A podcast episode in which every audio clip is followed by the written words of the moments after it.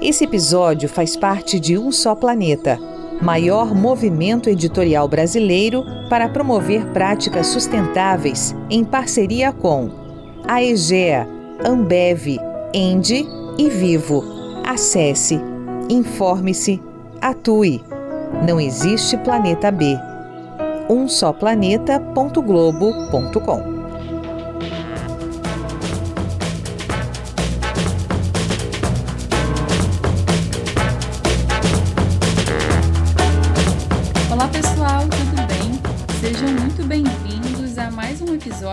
podcast Entre no Clima, do Um Só Planeta. Aqui nós ouvimos vozes das mais variadas áreas para falar sobre mudanças climáticas e sustentabilidade. Hoje o nosso bate-papo é com o Luiz Fernando Guedes Pinto, que é diretor executivo na Fundação SOS Mata Atlântica. Luiz Fernando, muito obrigada por conversar com a gente aqui com o Só Planeta hoje. É, eu queria abrir esse nosso bate-papo falando o seguinte: é, nos últimos anos, os eventos extremos causaram perdas gigantescas aqui no Brasil, né? Em diversos lugares, litoral norte de São Paulo agora, Minas Gerais, sul da Bahia, região serrana do Rio, Recife, e todos são assentamentos urbanos dentro da Mata Atlântica. Por que, que a gente pode dizer que os moradores desse bioma estão historicamente mais vulneráveis a eventos como esse que a gente viu de chuva extrema, que causam inundações, deslizamentos. A gente pode dizer que a Mata Atlântica é um dos biomas mais sensíveis às mudanças climáticas? Oi, obrigadão pelo convite, por esse bate-papo aqui, pela oportunidade. Eu acho que tem duas coisas. O primeiro é a gente lembrar que o bioma Mata Atlântica é o bioma mais ocupado do Brasil. Que a gente tem 70% da população vivendo é, nesse bioma, muita gente nem sabe que está na Mata Atlântica, né? que está em 17 estados brasileiros, do Rio Grande do Sul ao Rio Grande do Norte, em toda a faixa litorânea, mas também está no interior, está no interior do Paraná, vai até o Mato Grosso do Sul, Piauí.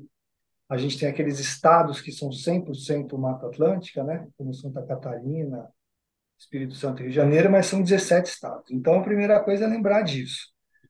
É o bioma que tem mais gente, né? E há mais tempo, né? Cabral e as suas caravelas chegaram é, na Bahia, né? Na região lá de Porto Seguro, na Mata Atlântica, e ali começou a ocupação desordenada do Brasil desde aquela época. A gente já tinha a ocupação dos indígenas, né? Vamos lembrar que quando os europeus chegaram aqui, a América, o Brasil já era ocupado pelas populações indígenas, mas viviam numa situação é, de equilíbrio com a natureza. Então, é o bioma mais ocupado, que tem uma ocupação histórica desordenada. Né? As cidades não foram planejadas, os portos não foram planejados, toda essa infraestrutura não está planejada. É, e também tem agora, sim, a é uma região que está sendo vítima dos eventos extremos climáticos. Isso realmente é uma coisa que tem em comum em todas essas tragédias. Então, essas tragédias em vários estados brasileiros da Mata Atlântica têm duas coisas em comum que você falou. Uma é, são eventos climáticos extremos, muita chuva, é mais do que havia sido registrado, né? Muito mais do que se consegue prever. Esse exemplo agora, né? 400 milímetros, 600 milímetros. Se previa que havia uma grande precipitação, teve o alerta, mas não, não se imaginava que seria tanta água. E a segunda coisa que explica a tragédia é que tem muita população em área de risco. Né? Então, as populações, principalmente mais pobres, mais vulneráveis, estão nos morros, nas favelas, nas periferias e nas beiras dos rios. Então, deslizamentos e enchentes. Muita chuva, pessoas em lugares de alto risco de deslizamento de terra e pessoas em alto risco de enchente. E essas duas coisas é que explicam as tragédias e geralmente essas populações mais pobres, pobres e marginais. Então, não podemos responsabilizar a natureza pela tragédia. Né? Esses eventos extremos são resultado do aquecimento global e da mudança climática. A gente pode falar um pouco mais disso depois. Em que a gente ainda está aprendendo a prever a intensidade e a frequência desses fenômenos. Mas a outra questão é a ocupação desordenada, a pobreza, a desigualdade, que acaba levando a essas tragédias por falta de prevenção de planejamento e de ter medidas emergenciais para tratar da, da calamidade depois que ela acontece. Com certeza, Luiz. E isso que você trouxe aqui para a gente agora no começo do podcast, eu acho que a gente tem visto cada vez mais especialistas, mas também mais pessoas comuns, digamos assim, falando, né? Que chega de culpar a natureza, né? Isso se tornou é, um mote, assim, que não tem mais condições de continuar. Né? Ah, choveu demais, ah, São Pedro, ah, essas superstições, essas questões que realmente é, agora com um mundo em transformação, com um clima em transformação, a gente precisa tomar a dianteira, né? Se responsabilizar pelas situações de risco que são históricas, como você mesmo trouxe agora, mas que precisam ser enfrentadas, né? É, e além disso, essas situações extremas que a gente está vivendo, climáticas, são resultado de uma alteração da natureza da presença humana. Então, as, os eventos extremos climáticos são resultado do aquecimento global e da mudança climática, que agora, né, o IPCC, os cientistas aí do mundo todo, falam que de maneira inequívoca o clima está mudando e que de maneira inequívoca essa mudança vem de uma interferência humana no planeta. Então, de novo, a natureza tem os seus limites e ela está sendo transformada e alterada numa escala, numa intensidade, numa velocidade muito maior do que ela tem condições de se recuperar e de aguentar essa essas pressões todas. Então, é um efeito bumerangue, porque é a própria natureza que consegue atenuar o efeito dessas mudanças climáticas. E daí o que a gente está vivendo hoje no mundo? São algumas grandes mudanças no planeta. Uma é a mudança climática e a outra é a perda da biodiversidade, em grande escala, numa velocidade muito rápida. A gente já teve grandes extinções de espécies né, ao longo da história do planeta Terra, mas nunca num espaço de tempo tão curto e por conta de uma interferência humana. Então, a natureza não só não é a causa do problema, ela é vítima e ela é a solução, porque para aguentar esses eventos extremos, essa tragédia é, no litoral, quanto mais floresta, menor o risco. Quanto melhor a qualidade da floresta, maior, menor o risco. Quanto mais desmatamento e mais degradação, maior o risco. Exatamente. E trazendo um pouco do que você falou agora, da natureza como solução, é, a Mata Atlântica é um bioma muito devastado, né? O mais devastado do país, justamente por essas questões de ocupação do território que você trouxe para a gente ainda há pouco. Mas ela também concentra muitas iniciativas importantes de restauração, de regeneração ambiental. É, de que formas que o avanço dessa agenda de restauração, então, pode contribuir como solução para amenizar tragédias como que aconteceu agora no Carnaval? Olha, a restauração é uma solução necessária para a gente poder é, evitar algumas dessas tragédias. Então, o panorama da Mata Atlântica é que hoje, hoje a gente consegue usar imagens cada vez de satélite cada vez mais detalhadas, né? Então, hoje a gente sabe que sobrou uma cobertura florestal de 24% da cobertura original de Mata Atlântica. Até pouco tempo a gente enxergava que tinha 12% somente, mas agora com novas técnicas a gente enxerga que tem mais Mata Atlântica do que a gente conseguiu enxergar hoje, mas é só 24% da cobertura original de floresta, que ainda é muito pouco. Além disso, é, mata, o que sobrou está distribuído de maneira muito desigual ao longo do nosso país e dentro das regiões do país. Então, a região da Serra do Mar, onde aconteceu essa tragédia, é onde a gente tem maior, os maiores remanescentes de Mata Atlântica hoje no Brasil, né? É, mas a gente tem no próprio estado de São Paulo, no interior, regiões que têm menos de 5% da cobertura florestal original, menos de 10%, algumas até menos de 1% da cobertura original florestal. E como você disse, a gente aprendeu muito, a gente precisa restaurar a Mata Atlântica para quê? Para garantir os serviços ecossistêmicos mínimos para a nossa sobrevivência. A gente depende da floresta para quê? Em primeiro lugar, para ter água. Então, a água que a gente bebe na Mata Atlântica, nas principais regiões metropolitanas do Brasil, nascem nos rios da Mata Atlântica. Essa água, ela também é a água que gera eletricidade em grande parte do país. Então, esses rios vão lá para os reservatórios e para as hidrelétricas, que também são águas da Mata Atlântica, que fazem sair água da nossa tomada. Esses outros serviços ecossistêmicos é a polinização das culturas, é a produção de alimento, é o controle de pragas e doenças, serviços que a biodiversidade nos, nos, nos oferece, além dessa questão da regulação climática. Então, restaurar, agora indo lá para a restauração, né, a gente tem muita área a ser restaurada, porque já destruiu muito da Mata Atlântica. É, e daí a restauração é importante para garantir água, para garantir produção de comida, para garantir eletricidade. E a gente conhece as áreas mais importantes para serem restauradas hoje no Brasil, dentro da Mata Atlântica. Tem uma iniciativa que chama o Pacto pela Restauração da Mata Atlântica, que tem um coletivo de ONGs, empresas, pesquisadores, governos para isso. E a gente tem uma, uma, uma meta de, de restauração enorme. A gente tem que restaurar milhões de hectares de Mata Atlântica. E se a gente restaurar também nessas áreas de maior risco, a gente vai diminuir o risco dessas tragédias. Então, a gente tem uma questão urbana, mas também a restauração na área rural, nas áreas de fazenda, de agricultura, que também dependem da Mata Atlântica. Sim, sim. E dentro dessa questão da gente trazer, então, a restauração como uma solução para diversas questões, diversos serviços ecossistêmicos que você bem pontuou, que são tão importantes e tão valiosos para nós, né?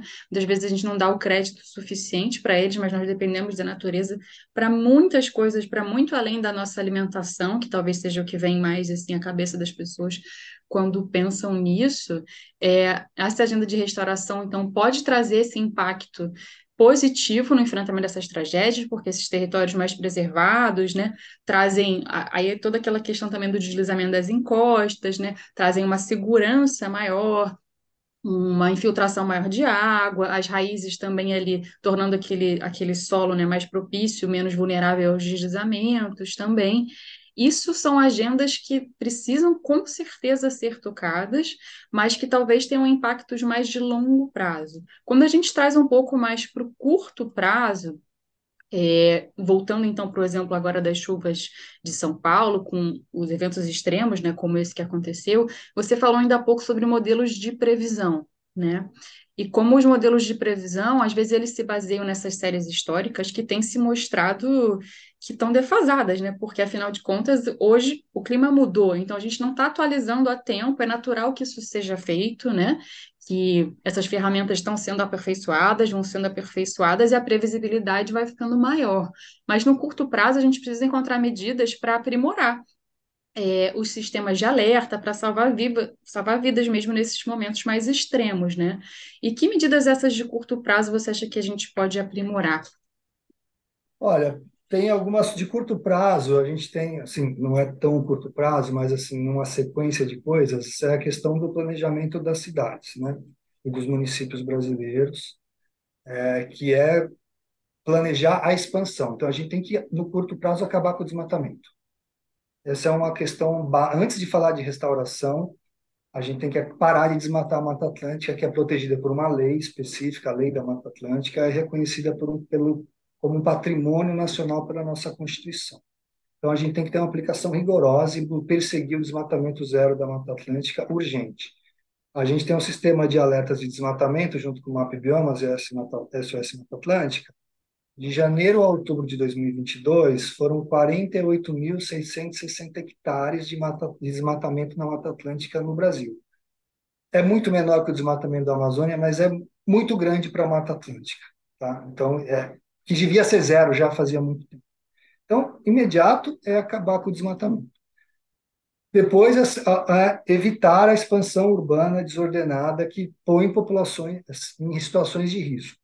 Daí a gente tem expansão ilegal, mas a gente também tem uma grande pressão é, da indústria da construção civil, da indústria de terras, que quer ocupar áreas da Mata Atlântica, seja nas regiões de turismo, como da tragédia, como a volta das grandes metrópoles e cidades aí. Outra medida importante de curto prazo para chegar nisso é uma, um fortalecimento da fiscalização, né, das multas, aplicação de multas ambientais para inibir é, o desmatamento. Uma agenda daí de prazo um pouco mais longo é a questão da adaptação. Né? A gente, como você falou, a mudança do clima é um fato, e a gente tem que nos, nós temos que nos adaptar às mudanças climáticas, adaptar as cidades, trazer mais áreas verdes para as cidades, é, bloquear as mudanças que, que, de proposta de lei que tem no Congresso Nacional. A gente ainda tem aí uma herança de propostas de projeto de lei, a gente acabou de ter uma no final do último governo, que trata das, da ocupação das APPs nas cidades, que são as áreas dos, das beiras de rio, que permite ocupação irregular, quer dizer, não é mais irregular, permite a ocupação em áreas de nascentes e de rios, que é ultra arriscado. Então, também tem uma coisa de não aprovar projetos de lei é, que possam colocar mais pessoas em risco. E daí a agenda de adaptação é uma agenda de prazo maior. E só para voltar na questão da restauração também, para lembrar que as mudanças climáticas, a gente não está falando somente da. Agora a gente está na época que a gente lembra das enchentes, dos deslizamentos de terra e das mortes e tragédias por isso. Lá em agosto, em setembro, a gente vai estar tá falando da seca e das crises hídricas nas mesmas regiões metropolitanas. Né? E isso também é resultado das, das mudanças climáticas, dos eventos extremos. A gente pode ter no mesmo ano uma super enchente e uma seca gravíssima, e também vai afetar o abastecimento de água. Então, a restauração e adaptação, tudo isso. Então, é desmatamento zero, restauração, políticas de adaptação e também a questão da organização das cidades. Aí tem coisas emergenciais, né? tem sido muito falado do ponto de vista emergencial do sistema de sirenes, dos alertas, né, de como retirar as populações. Aí tem uma série de políticas da Defesa Civil, não é a minha praia, mas é um conjunto de ações para poder evitar as tragédias e a gente tornar as cidades não só mais seguras, mas mais saudáveis, mais agradáveis. Tem muita pesquisa que mostra que as cidades com mais áreas verdes, além de ter menos riscos e sem áreas seguras, têm pessoas mais saudáveis e mais felizes. Com certeza, a gente vira e mexe, né, sai algum novo estudo, a frequência desses estudos também tem sido mais intensa, né, de como as áreas verdes são importantes para a saúde física, saúde mental, é, tem esses planejamentos, né, de cidades que você tem como ter é, uma facilidade de tudo mais perto da sua casa, inclusive áreas verdes, né, as cidades de 15 minutos, em que há planejamentos para você ter serviços públicos, perto de emprego, saúde, mais perto da sua casa, pelo lado da mitigação climática, né, para você também evitar deslocamentos.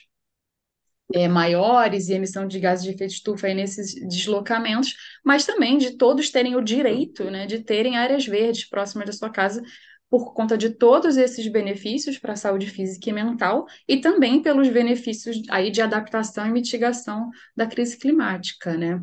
É, no Brasil, é, a gente tem visto, por exemplo, no último Atlas, se eu não me engano, é, lançado pela Fundação, que apenas dois estados, se eu não me engano, têm avançado em, em redução de desmatamento. Mas de maneira mais genérica também, que tipo de iniciativas você tem visto que valem a pena assim, ser mencionadas e replicadas, trazendo aqui para o lado do bom exemplo também, né, nesse sentido?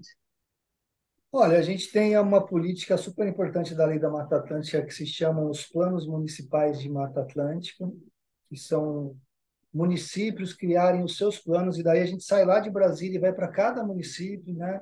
São milhares de municípios que ocupam a Mata Atlântica que criam os seus planos para proteger para conservar e restaurar a Mata Atlântica. A gente tem vários municípios com bons exemplos. A gente tem municípios com exemplos de planos de adaptação, como Santos, por exemplo. Recife também está levando muito isso a sério. São algumas é, referências importantes de política pública, né, nesse caso. É, eu acho que tem, eu já falei, né, do Pacto pela Restauração da Mata Atlântica, é um esforço aí coletivo, que tem uma meta muito ambiciosa e que soma aí centenas de projetos de restauração que estão espalhados ao longo da Mata Atlântica, em todos os estados, com, com casos muito exitosos, né? Tem um caso, um projeto do IP, Instituto de Pesquisas Ecológicas no Pontal do Paranapanema, por exemplo, que tem um projeto de um mapa dos sonhos de restauração é, daquelas florestas que foram muito destruídas. O nosso caso de mais sucesso ao longo da nossa história é a restauração da Tijuca, né, da Floresta da Tijuca, na cidade do Rio de Janeiro, né, a Mata Atlântica ali derrubada para madeira, para produzir café, etc., causou uma seca, né, na cidade do Rio, lá no Império, e daí Dom Pedro II cria um programa de restauração, então um monte daquelas florestas lá, daquelas árvores não existiam, elas foram destruídas. Enfim, tem várias é, iniciativas de, de muito sucesso é, agora, que a gente precisa é de escala e de velocidade. Em frente ao que a gente está vivendo hoje, a gente precisa de, de, de, muita escala. O mercado de carbono é algo que pode acelerar, é isso, né? Se a gente puder usar de maneira inteligente, transparente, para poder fazer isso com mais velocidade. Com certeza. É, você trouxe o exemplo da floresta da Tijuca, né? A gente ainda há pouco também falou sobre quais são as formas, né, e os meios de devastação que ainda acontecem. Acho que nas metrópoles, como é o caso aqui do Rio de Janeiro, a gente acaba pensando muito em expansão imobiliária, né, desordenada, que é uma questão histórica, mas que persiste, né? É, e que, por exemplo, está relacionada também à tragédia de São Paulo, voltando, né? Mas existem outros fatores também, né, de desmatamento muito sérios que aí talvez mais para outras regiões do país e que estão ligados aí a outra questão que você trouxe, como a gente já vai ver em breve, infelizmente, a questão das secas, né? Você vê outras regiões do país sendo desmatadas aí para expansão agrícola, para extração de madeira, é, garimpo, enfim, enfim, é uma, uma enormidade de atividades que estão ligadas a isso. É... Quando a gente fala sobre esse combate, tem uma campanha muito forte para destinação, por exemplo, das florestas públicas, né? não destinadas. Então, existe uma, uma, uma defasagem muito grande no, no, por parte do governo em lidar com essa questão e destinar essas áreas para que elas não sejam tão vulneráveis assim a essa ação. Mas, por outro lado, eu vejo que também existe uma iniciativas particulares tentando ir por esse caminho, né, com as reservas particulares. Eu vejo que a, a Fundação também monitora e incentiva esse tipo de atividade, né? São duas frentes muito importantes para a gente agir, né? Sim, essa questão fundiária é fundamental para a gente. Ela é a raiz de vários problemas ambientais e sociais brasileiros desde as capitanias hereditárias. Né? Então, quem é dono da terra, ocupação do território brasileiro é, de maneira dominado pela elite, enfim, de maneira irregular, com a grilagem acontecendo ao longo de todo esse processo de séculos, né? Ela é a raiz de um monte de problemas.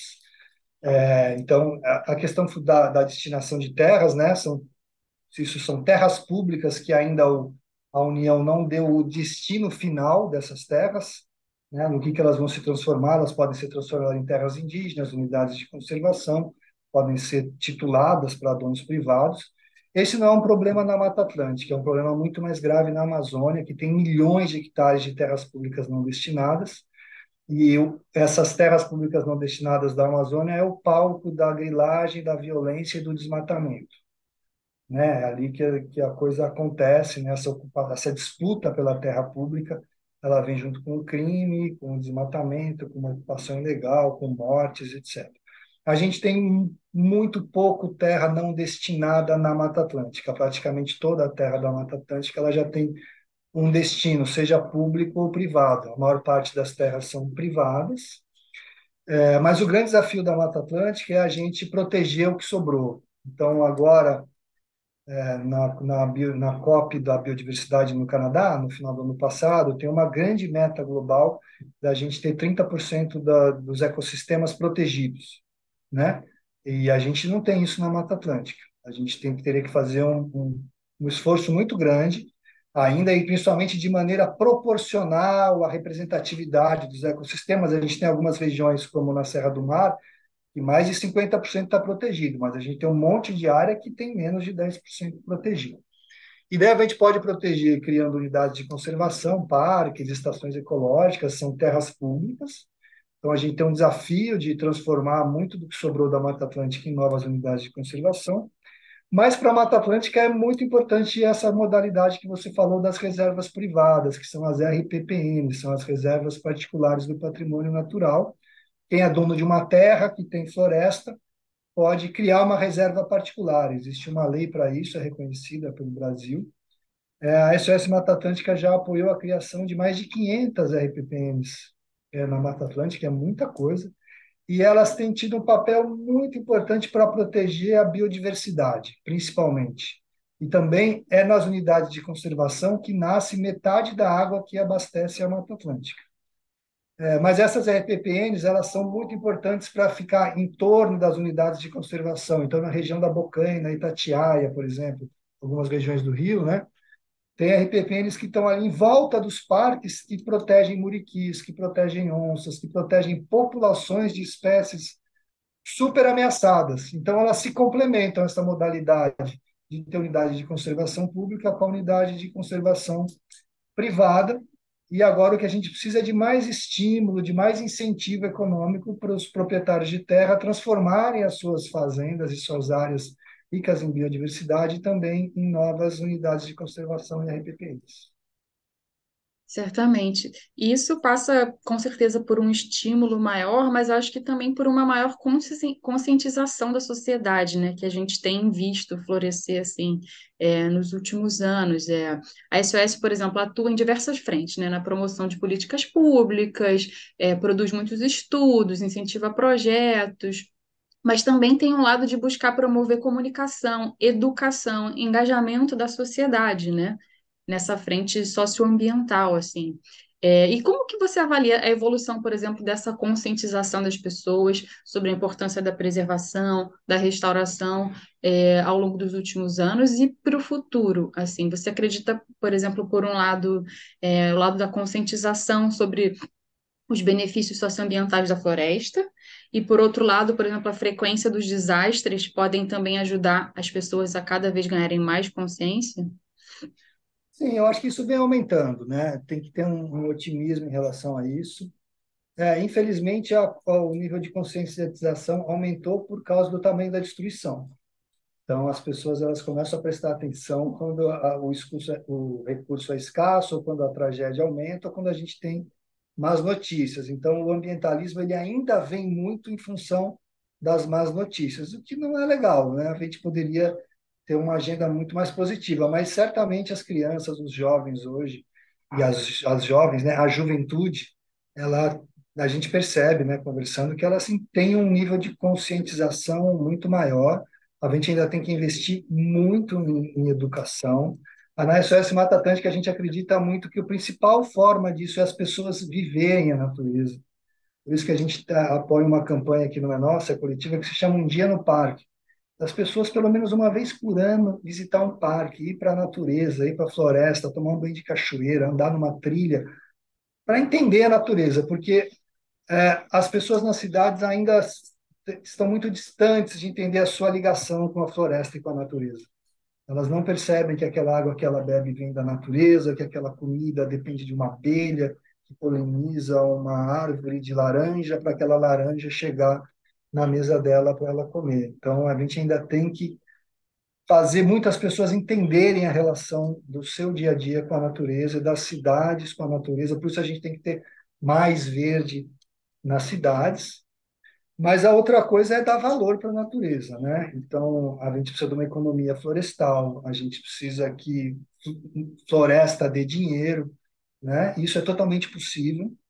Isso é algo que o Brasil tem um potencial enorme, né? Com tanta terra que tem, tanta área para restaurar, uma grande parte dessa área de restauração pode ser feita por negócios que, que gera emprego, que gera dinheiro, que gera exportação, que gera comida, que gera madeira, que gera remédio, cosméticos, enfim, uma série de produtos e serviços que são importantes para a gente. Então, assim, a gente tem que ter um grande otimismo porque o nosso potencial é enorme, é gigante e a gente está perdendo oportunidades o tempo todo. É, então, acho que tem uma parte de educação muito básica, tem uma parte de todo mundo sair para a natureza, andar um pouco no mato, sentir o ar puro, dar valor para isso, cobrar das empresas, cobrar dos governos, é, mas a gente também tem que ter muitos negócios, e daí turismo, cada negócio adequado a uma região. O que a gente não pode fazer é que os negócios é que causem destruição que também é um perigo que a gente é, pode ter. Com certeza, os negócios vão se adaptando, né? Assim nós esperamos e que dentro de cada setor eles sejam é, colaborativos, né, com a natureza. Eles podem usar os recursos naturais dentro do, dos limites e dentro do razoável, mas sempre ter essa preocupação, né, de estar ali também, de certa forma, contribuindo para o ambiente onde ele está, socialmente, respeitando ambientalmente as legislações e se adequando a essa nova agenda que as empresas agora estão correndo tanto atrás, né, que a gente vê por aí tão sendo falado. E quanto no nível individual, eu vejo que as pessoas, de fato, tá havendo, eu vejo pelo menos um, um avanço nessa conscientização do contato com a natureza, né? Porque de fato a gente se distanciou muito, e isso é uma das, das razões pelas quais a gente chegou até onde chegou hoje em dia, né? Mas é, eu pelo menos, por exemplo, durante a pandemia, eu vejo que houve um pouco desse resgate, né? Que as pessoas ficaram muito enclausuradas, obviamente, ali, presas naqueles ambientes e passaram a valorizar mais quando elas podem estar ao ar livre, estar em contato com a natureza, estar numa praia, estar numa cachoeira, né? E isso, pelo menos, foi uma contribuição aí desse período de reflexão para que as pessoas pudessem valorizar mais isso, né? É, foi bem legal você falar da pandemia. Eu ia, eu ia puxar esse assunto aqui, porque realmente foi um momento que todo mundo ficar trancado em casa, né? Foi um pânico. E realmente houve uma busca, né? Teve gente que saiu da sua do apartamento, foi morar na praia, muita gente mudou de casa e buscou realmente a natureza e passou a dar muito valor. A minha preocupação é a gente, a nossa memória curta, né? A gente é, voltar o, o, tal do havia uma grande expectativa sobre o que seria o novo normal, né? Sobre o que seria a rotina das pessoas, a vida das famílias e a, eu, eu me preocupo um pouco talvez a gente não ter feito grandes aprendizados, mas certamente essa conexão da natureza foi foi um resgate interessante da pandemia. Mas uma outra coisa importante da pandemia, que daí as pessoas têm uma dificuldade enorme de entender, é a importância do equilíbrio da natureza para evitar futuras pandemias e epidemias, né? Então, é possível que a pandemia da Covid-19 tenha vindo de um desequilíbrio de biodiversidade, né? Que é, que é uma, uma, grande parte das doenças que a gente tem hoje vem é, dessa questão da, da, de desequilíbrios, né? Da, da natureza, da transferência de doenças de animais para para nós, e a solução não é matar os animais, né, no surto lá de febre amarela, depois, enfim, de outras coisas. Ah, vamos matar os macacos. Não é isso.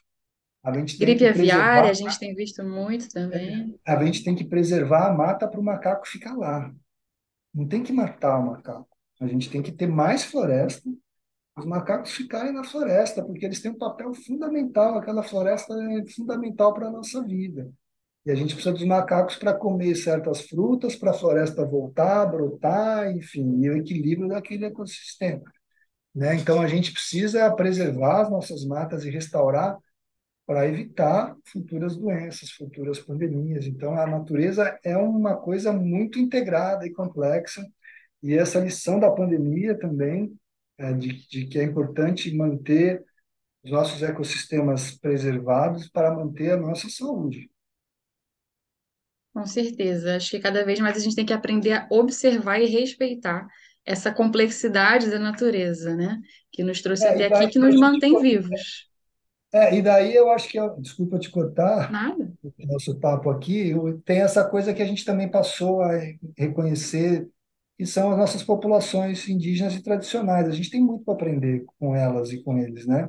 Porque viveram o tempo todo observando, dependendo, né? Foram terrivelmente ameaçados, a situação os Yanomamis, mas a gente tem muitas populações indígenas na Mata Atlântica, vários idiomas, várias culturas, muito dentro de cidades. Temos, não é porque está dentro de cidade ou no Pico do Jaraguá que a população não é indígena, ela tem a etnia indígena, a cultura indígena, e a gente pode aprender muito é, com essas populações que agora se tornaram muito mais visíveis de novo por causa das tragédias, né? Infelizmente mas aí eu acho que a gente estabelecer essa conexão entre nós, brancos das cidades, ou mesmo os periféricos das cidades, ou não indígenas, né? não só brancos, brancos não brancos, mas não indígenas, é, a gente tem muita coisa para aprender também.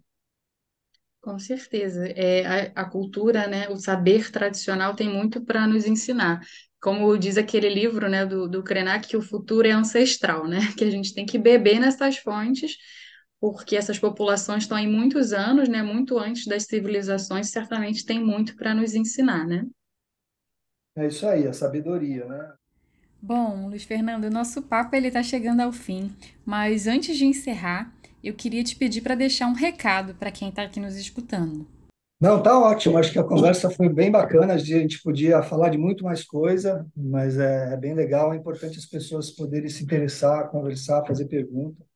A SOS Mata Atlântica está super interessada, aberta para dialogar, conversar, aprender. E vamos proteger e restaurar essa nossa Mata Atlântica e todos os biomas brasileiros. A gente está na década da restauração dos ecossistemas da ONU, isso vai de 2021 a 2030. A Mata Atlântica foi apontada como um dos dez ecossistemas prioritários do mundo para, para como um exemplo de restauração para o planeta, a partir do sucesso que a gente tem até hoje da capacidade. Isso coloca a Mata Atlântica de novo numa vitrine internacional. A gente também agora entende que a restauração torna a Mata Atlântica importante para a agenda climática nacional e internacional, e a Mata Atlântica interessa para nós, para o Brasil e para o mundo. Perfeito, Luiz Fernando. Super obrigada pela tua presença, por esse bate-papo aqui, que deixa algumas reflexões aí para quem está nos ouvindo. Te agradeço demais e até a próxima. Valeu, obrigadão, até a próxima.